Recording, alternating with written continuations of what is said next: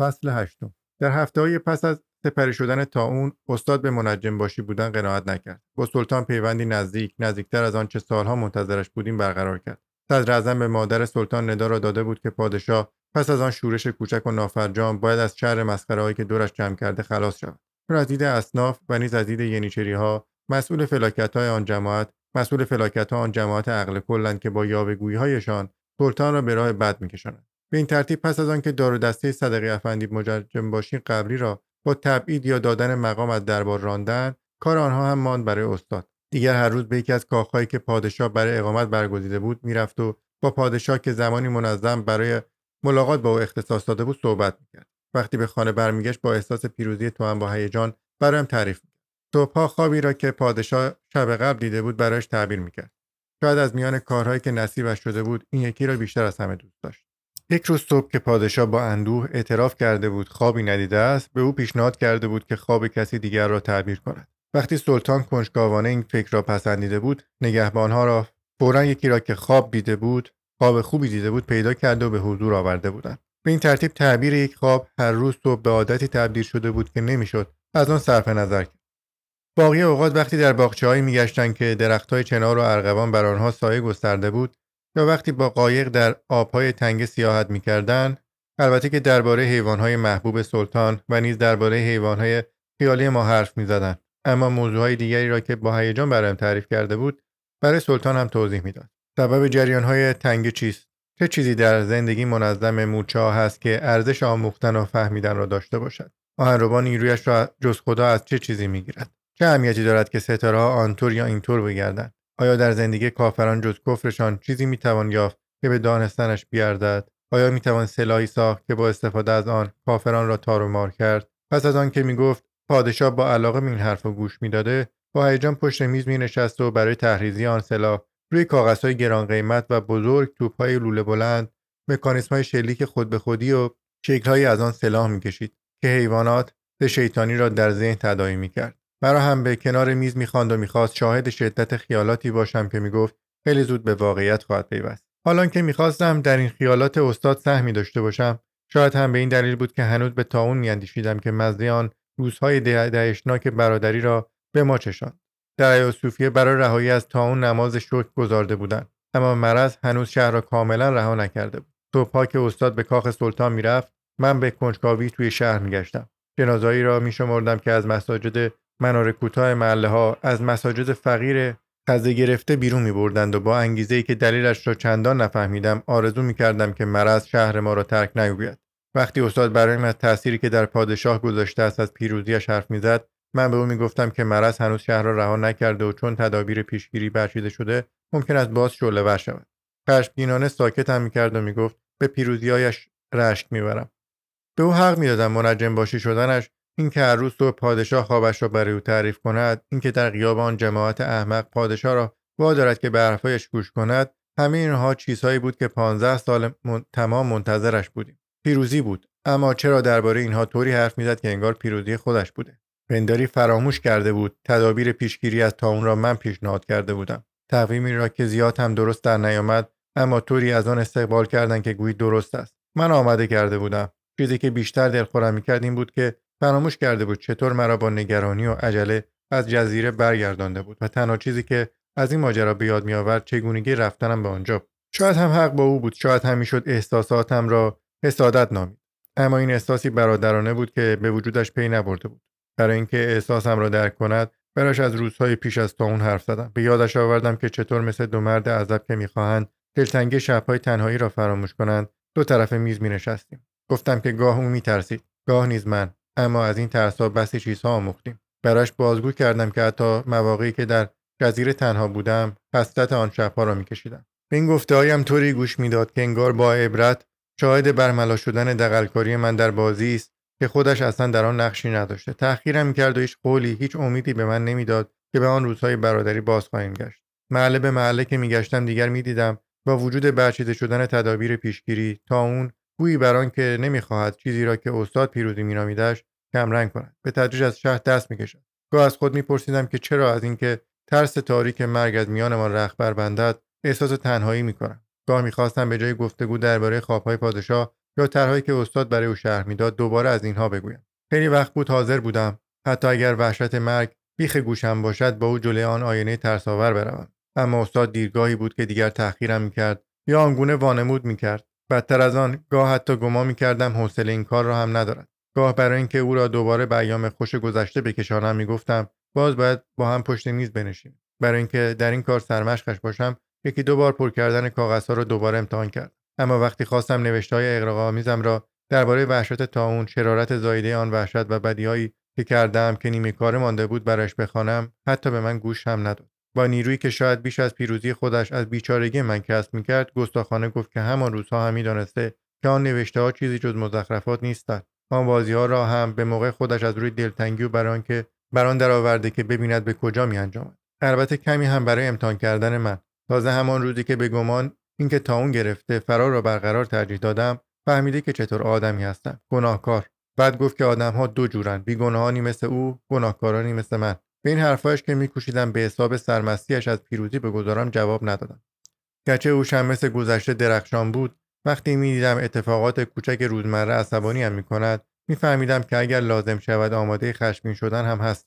اما نمی‌دانستم با واکنش نشان دادن به آن حرفهای استاد که مرا به حمله متقابل فرا می‌خواند او را به کجا بکشانم در کجا گیرش بیاندازم؟ در روزهایی که پس از گریز از او در جزیره هیبلی گذراندم. احساس می‌کردم هدفی در حاله از اپام فرو رفته. اگر به ونیز برگردم چه می‌شود؟ خیلی وقت بود پذیرفته بودم که در این پانزده سال مادرم مرده و نامزدم شوهر کرده و بچه دار شده. دیگر کمتر به آنها میاندیشیدم. به خوابم هم کمتر میآمدند. تازه مثل سالهای نخست در خواب خودم خودم را در ونیز در میان آنها نمی‌دیدم. بلکه آنها را در استانبول در میان ما می‌دیدم. می‌دانستم که اگر به ونیز برگردم نخواهم توانست زندگی را که نیمه کاره رها کردم ادامه دهم. حداکثر می توانستم زندگی نوش را شروع کنم. دیگر جزئیات آن زندگی نیز جز یکی دو کتاب که موقعی نقشه کشیده بودم درباره ترکا و سالهای بردگی بنویسم هیجان زدم نمی‌کرد. گاه با خود می‌گفتم استاد به این سبب تأخیرم می‌کند که این بیوطنی و بیهدفیم را احساس کرده و به ضعفم پی برده. گاه نیز شک می‌کردم که حتی متوجه اینها شده باشد. آن روزها از داستانهایی که برای پادشاه تعریف می‌کرد از خیال آن سلاح باور نکردنی که جزئیاتش را در ذهنش میبافت و می‌گفت که سلطان را تحت تاثیر قرار خواهد داد و از پیروزیش چنان سرمست می‌شد که شاید اصلا متوجه نمی‌شد به چه چیزهایی میاندیشم. وقتی با قبطه به خوشبختی استاد که بینیاز از همه کس و همه چیز بود مینگریستم مچ خودم را می‌گرفتم. دوستش داشتم. آن جوش و خروش تا حدی ساختگیاش را دوست داشتم که زایده پیروزیش بود. پیروزی که در آن اغراق هم می‌کرد. طرحهای بیپایانش را دوست داشتم. وقتی می‌گفت پادشاه را توی مشتم می‌گیرم به مشتایش نگاه می‌کرد. این نگاهش را دوست داشتم. حتی نمی‌توانستم پیش خودم اعتراف کنم. که این گونه میاندیشم. اما وقتی به حرکاتش رفتارهای روزمرهش نگاه می‌کردم گاه دستخوش این احساس می‌شدم که گویی خودم را می‌بینم. آدم بعضی وقتها در رفتارهای یک بچه یا یک جوان بچگی و جوانی خودش را می‌بیند و با شادمانی و کنجکاوی نگاهش می‌کند. ترسم و کنجکاویم آنطور بود. مدام به یاد میآوردم که پس گردنم را گرفت و گفت من تو شدم. اما وقتی درباره آن روزها با او حرف می‌زدم استاد ساکتم می‌کرد. یا تعریف می‌کرد که آن روز برای باور کردنی کردن آن سلاح باور نکردنی به سلطان چه گفته یا اینکه با جزئیات نقل می‌کرد که آن روز صبح وقتی داشته خواب سلطان را تعبیر می‌کرده چطور ذهن او را منحرف کرده؟ منم می‌خواستم درخشش این موفقیت ها را که با آب و تاب تعریف می‌کرد باور کنم. گاه در خیال بیکرانم با شادمانی خودم را جای او میگذاشتم و حتی باورم می‌شد آن موقع او را و خودم را ما را بیشتر دوست میداشتم وقتی مثل کودنی که به قصه گوش می‌کند با دهانی باز غرق حرفایش می‌شدم گمان می‌کردم که از روزهای زیبای آینده طوری صحبت می کند که انگار هدف مشترکمان است. همین باعث شد در تعبیر خوابهای سلطان به او ملحق شوم. استاد تصمیم گرفته بود سلطان 21 ساله را تحریک کند تا حکومت را هرچی بیشتر در دست خود قبضه کند. با این هدف خوابهای سلطان را تعبیر می‌کرد. اسبهای تنهایی که پادشاه مدام در خواب می‌بینند که چارنل میتازند به دلیل بیصاحب بودنشان بدبختند. گرگهایی که با دندانهای موزیشان خرخری دشمنانشان را میجوند. چون کار خودشان را خودشان انجام میدن. خوشبختند پیرزنان گریان دخترهای زیبای کور درختهایی که در باران تاریک به تندی برگ میریزند. او را به کمک می‌خوانند. های مقدس و های مغرور به های تنهایی اشاره می‌کنند. آرزو می‌کردیم سلطان پس از قبضه کردن حکومت به علم ما علاقه من شود. برای این حتی از کابوسهایش سود بردیم. در شبهای تورانی و خسته کننده شکارگاه وقتی پادشاه خیال می‌کرد سید خودش بوده وقتی با ترس از دست دادن تاج و تخت در خواب می‌دید که بچگی خودش روی تخت سلطنت نشسته استاد برایش می‌گفت که روی تخت سلطنتش همیشه جوان خواهد ماند. اما برای خلاص شدن از دست دشمنان همیشه بیدارش باید سلاحهایی بسازیم که به اندازه سلاحهای آنها پیشرفته باشد. پادشاه وقتی در خواب می‌دید پدر بزرگش سلطان مراد برای نشان دادن زور بازویش الاغی را با یک ضرب شمشیر به دو نیم کرده و نیمه ها می‌دوند و از هم دور می‌شوند افریته به اسم ماه پیکر که مثلا مادر بزرگش بود برای خفه کردن او و مادرش زنده شده و لخت مادرزاد به سویش میآید. از درختهای انجیری که به جای درختهای چنار در میدان اسب رویدهاند به جای برگ جسدهای خونین آویزان است. مردان شروری که چهرهشان شبیه چهره خودش است او را دنبال می‌کنند تا بگیرندش و توی کیستهایی که دستشان است بچپانند و خفش کنند. یا اینکه لشکری از لاکپشت از اسکودار می‌رود تو دریا و به طرف دربار میآید و بر پشت هر لاکپشت شمی است که باد هیچ جوری نمی‌تواند خاموشش کند. ما میاندیشیدیم چقدر در اشتباهند کسانی که می‌گویند او امور مملکتی را رها کرده و توی کلش چیزی جز شکار و حیوانات نیست. میکوشیدیم این خوابها را که من با صبر و لذت در دفتری نوشته و تقسیم بندی کرده بودم طوری تعبیر کنیم که به سود علم و به سود سلاح باور نکردنی باشد که باید ساخت. از دید استاد داشتیم به تدریج در او اثر میگذاشت. اما من دیگر به موفقیتمان ایمان نداشتم. پس از آنکه از قول دایر کردن یک رصدخانه یا دارالعلوم و ساختن سلاح جدید را گرفت شبها می نشست و خیال بافی می کرد اما ماها گذشت و حتی نتوانست یک بار دیگر با سلطان درباره این موضوع با جدیت گفتگو کند. یک سال پس از تا اون استاد با مرگ کوپرولو بهانه دیگر برای امیدوار شدن یافت. سلطان چون از توانایی و شخصیت کوپرولو میترسید واهمه داشت چیزهایی را که توی کلش است عملی کند. اما اکنون به سبب مرگ صدر و اینکه پسرش که به اندازه پدر توانا نیست به جای او نشسته نوبت آن است که منتظر تصمیمات جسورانه پادشاه باشد.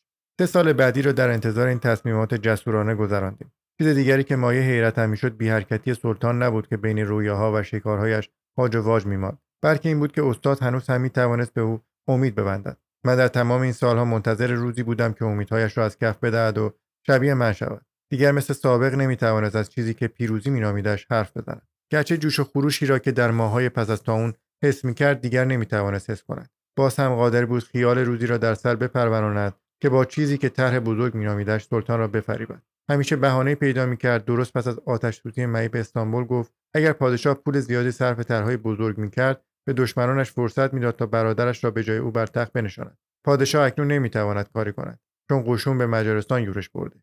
سال بعد هم صبر کردیم چون این بار به آلمان ها حرکت کرده بودند. پس از آن هم ساختن مسجد جدید والده در ساحل خلیج بود که پول زیادی صرف آن شد و استاد با تورخان سلطان و پادشاه مرتب به آنجا می‌رفتند. بعد هم دوره های بی پایان شکار بود که من در آن شرکت نمی‌کردم. وقتی در خانه منتظر بودم استاد از شکار برمیگشت. میکوشیدم اندرزش را آویزه گوشم سازم و در پی اندیشه های درخشان برای چیزی باشم که طرح بزرگ یا علم مینامیدش. با تنبلی و در حال چرت صفحه ها را ورق می‌زدم. حتی خیال بافی درباره این طرحها هم دیگر سرگرمم نمی‌کرد. طرحهایی که اگر عملی هم می‌شد به نتایجش اهمیتی نمی‌دادم. استاد هم به اندازه من می‌دانست چیزهایی که در اولین سالهای آشناییمان در باب نجوم جغرافی یا علوم طبیعی اندیشیده ایم هیچ بود ملموسی ندارد. ساعتها وسایل الگوها در گوشه ای افتاده بودند و زنگ زده بودند. همه چیز را به روزی موکول کرده بودیم که قرار بود این کار مبهم را که علم مینامیدش عملی کنیم. چیزی که داشتیم خیال این طرح بود نه طرحی بزرگ که از فلاکت نجاتمان دهد. برای اینکه بتوانیم این خیال بیرنگ را که اصلا فریبم نمی‌داد باور کنم و نیز برای اینکه بتوانم با استاد باشم گاه میکوشیدم به صفحاتی که ورق می‌زدم یا به افکاری که تصادفا در ذهنم پدیدار می‌شد از دید او بنگرم و خودم را جای او بگذارم. هر بار که از شکار باز میگشت طوری رفتار می‌کردم که گویا درباره موضوعی که به عهدهام گذاشته تا دربارش فکر کنم چیزی جدیدی یافتم و همه چیز را می‌توانیم بر اساس آن تغییر دهیم. وقتی می‌گفتم جذب دریا با دمای رودهایی که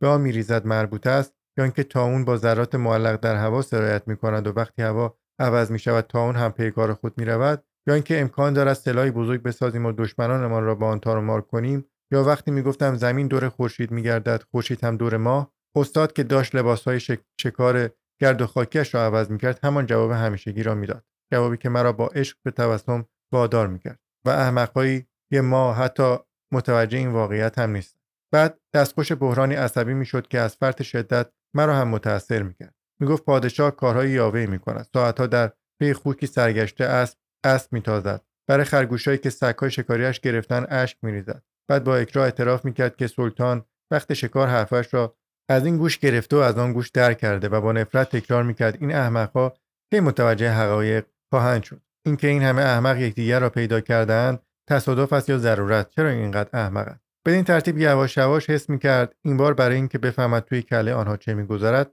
باید دوباره به چیزی که علم مینامیدش بپردازد. منم هوس داشتم که سر یک میز بنشینیم و با نفرت از یکدیگر به این علم بپردازیم. چون روزهای خوشی را که شبیه هم بودیم به یاد میآوردم. اما پس از نخستین تجربه فهمیدیم دیگر کارها مثل سابق نیست. یک بار چون نتوانسته بودم بفهمم که به کجا بکشانمش و چرا گیرش بندازم هیچ جوری نمی‌توانستم با او در بیفتم. مهمتر از آن حس می‌کردم تلخکامی ها و شکستهایش انگار تلخکامی ها و شکست های منند. یک بار با آنکه خودم هم باور نداشتم حماقت کسانی را که اینجایند با مثال های مبالغه آمیز به او یادآوری کردم و فهماندم که خودش هم به اندازه آنها محکوم به شکست است.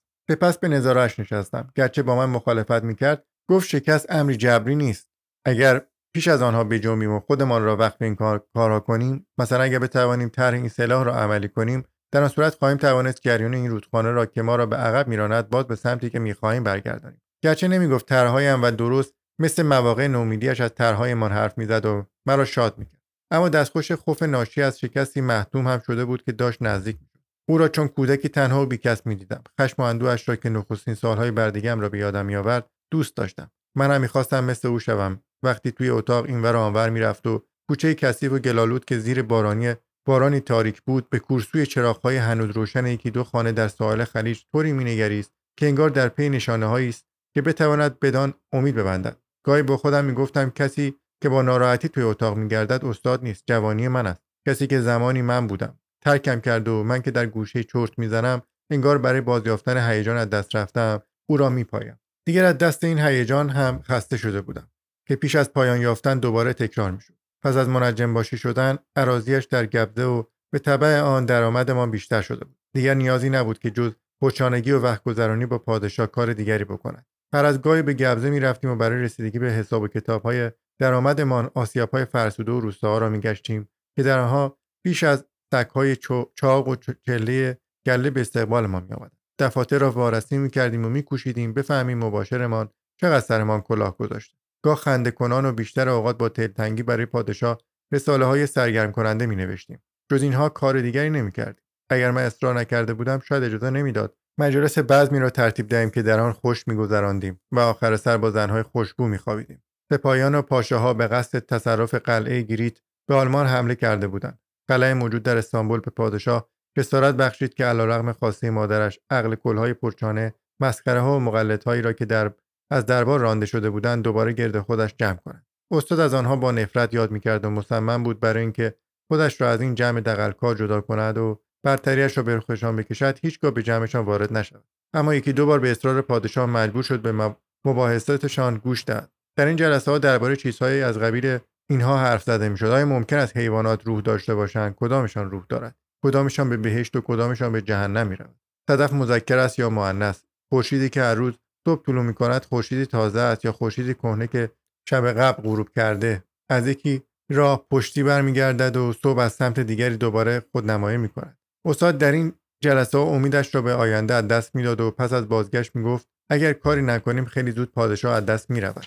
از طرحهای ما از آینده ما حرف می‌زد و این باعث می‌شد با خورسندی کمکش کنم. یک بار برای آنکه بفهمیم توی کله سلطان چه میگذرد دفترها رویاها خاطراتمان را که سالها بود نگه داشته بودیم ریختیم وسط. درست مثل پس و پیش و حساب کردن خورده ریسهایی که از کشوهای گنجه در میآیند کوشیدیم برای کله پادشاه هم چوب خطی درست کنیم. نتیجه اصلا امیدبخش نبود. گرچه استاد هنوز هم می‌توانست از آن سلاحهای باور نکردنی و نجات بختش یا از رازهای توی کلهمان با یا که باید فورا گشوده می‌شد حرف بزند. دیگر نمی‌توانست طوری رفتار کند که انگار از فلاکتی وحشتناک خبر ندارد که مدام نزدیکتر می‌شد. ماها درباره این موضوع گفتگو کرد. آیا از دید ما فلاکت این بود که کشورهای تابع امپراتوری یکی یکی از آن جدا بشوند؟ نقشهمان را روی میز میگشودیم و با اندوه زیاد مشخص می‌کردیم که نخست کدام کشور و بعد کدام کوهها و رودها از دست خواهند رفت. با اینکه فلاکت به این معنا بود که انسانها و اعتقادات بیان که کسی متوجه شود تغییر کند. در خیال ما تصور می کردیم که تمامی اهالی استانبول یک روز صبح در حالی که هر کدام کسی دیگری شده از بستر گرمشان برمیخیزند نمی‌دانند که لباسشان را چطور بپوشند. به خاطر ندارند که مناره ها به چه کاری میآیند. شاید هم فلاکت این است که برتری دیگران را ببینیم و بکوشیم شبیه آنها بشویم. در چنین مواقعی مجبورم می‌کرد گوشه از زندگیم در بنیز را بازگو کنم. بعد در خیال ما می‌دیدیم برخی از آشنایانمان در اینجا با لباسهای فرنگی معاب همان کارهایی را که من کردم تکرار می‌کنند موقع این خیال بافیا اصلا متوجه گذشت زمان نمی شدیم. تصمیم گرفتیم این خیالها را به عنوان آخرین راه نجات به پادشاه تقدیم کنیم. با خود می گفتیم شاید این صحنه های فلاکتبار که با رنگ های خیالات حیات یافتند باعث شوند پادشاه به خود آید. بدین ترتیب در شبهای تاریک و ساکت خیالات فلاکت و شکست ها را که ماها با اندوه و شادی نومیدانه بافته بودیم و تمام آنچه را که از آنها فورا می‌کرد در کتابی جمع کردیم. بینوایان مستصل را راه های گلالود را بناهای نیمه تمام را کوچه های تاریک و غریب را کسانی را که برای آنکه همه چیز مثل اولش شود دعاهایی میخواندند که معنایش را نمی‌فهمند مادران دردمند و پدران بیچاره را بدبختهایی را که عمرشان قد نمی‌دهد تا چیزهایی را که در کشورهای دیگر می‌سازند و می‌نویسند به ما منتقل کنند. ماشین های از کار افتاده را کسانی را که در غم دست رفتن روزهای خوش گذشته لابه و زاری می کنند های ولگرد را که جز پوست و استخوان چیزی از آنها نمانده دهاتی های بیزمین را بیکارانی را که توی شهرها ویلانند مسلمان های فرنگ مواب و بیسواد را و جنگ هایی را که عاقبتی جز شکست ندارند همه و همه را در این کتاب گنجاند. خاطرات مرا که دیگر کمرنگ شده بود در بخش دیگری از کتاب جا دادیم. یکی دو صفحه رنگی از اتفاقات آموزنده و شاد که وقتی با مادر و پدر و خواهر و برادرانم در ونیز بودم و نیز اتفاقاتی که در سالهای مدرسه رخ داده بود. دیگران که در آینده شکست ما خواهند داد اینطوری زندگی می‌کنند. ما هم باید پیش از آنها بجنبیم و همان کارها را بکنیم. در بخش پایانی نیست که خطات به چپ دستمان پاک نویس کرده بود شعری آهنگین بود که می‌توانست نوعی مقدمه برای رازهای در هم و برهم معمای سیاه مغزمان را تشبیه گنجه پر باشد که استاد خیلی دوستش داشت. مه این شعر مغرورانه و سامت که بافتی ظریف داشت بهترین کتاب و رساله ای را که با هم نوشته بودیم با اندوه به پایان میرساند. یک ماه پس از آنکه استاد کتاب را به سلطان تقدیم کرد از او دستور گرفت که مقدمات ساخت این سلاح باور نکردنی را فراهم کند. در حیرت بودیم. هیچ جوری نتوانستیم بفهمیم که چقدر از موفقیتمان را مدیون این کتابیم.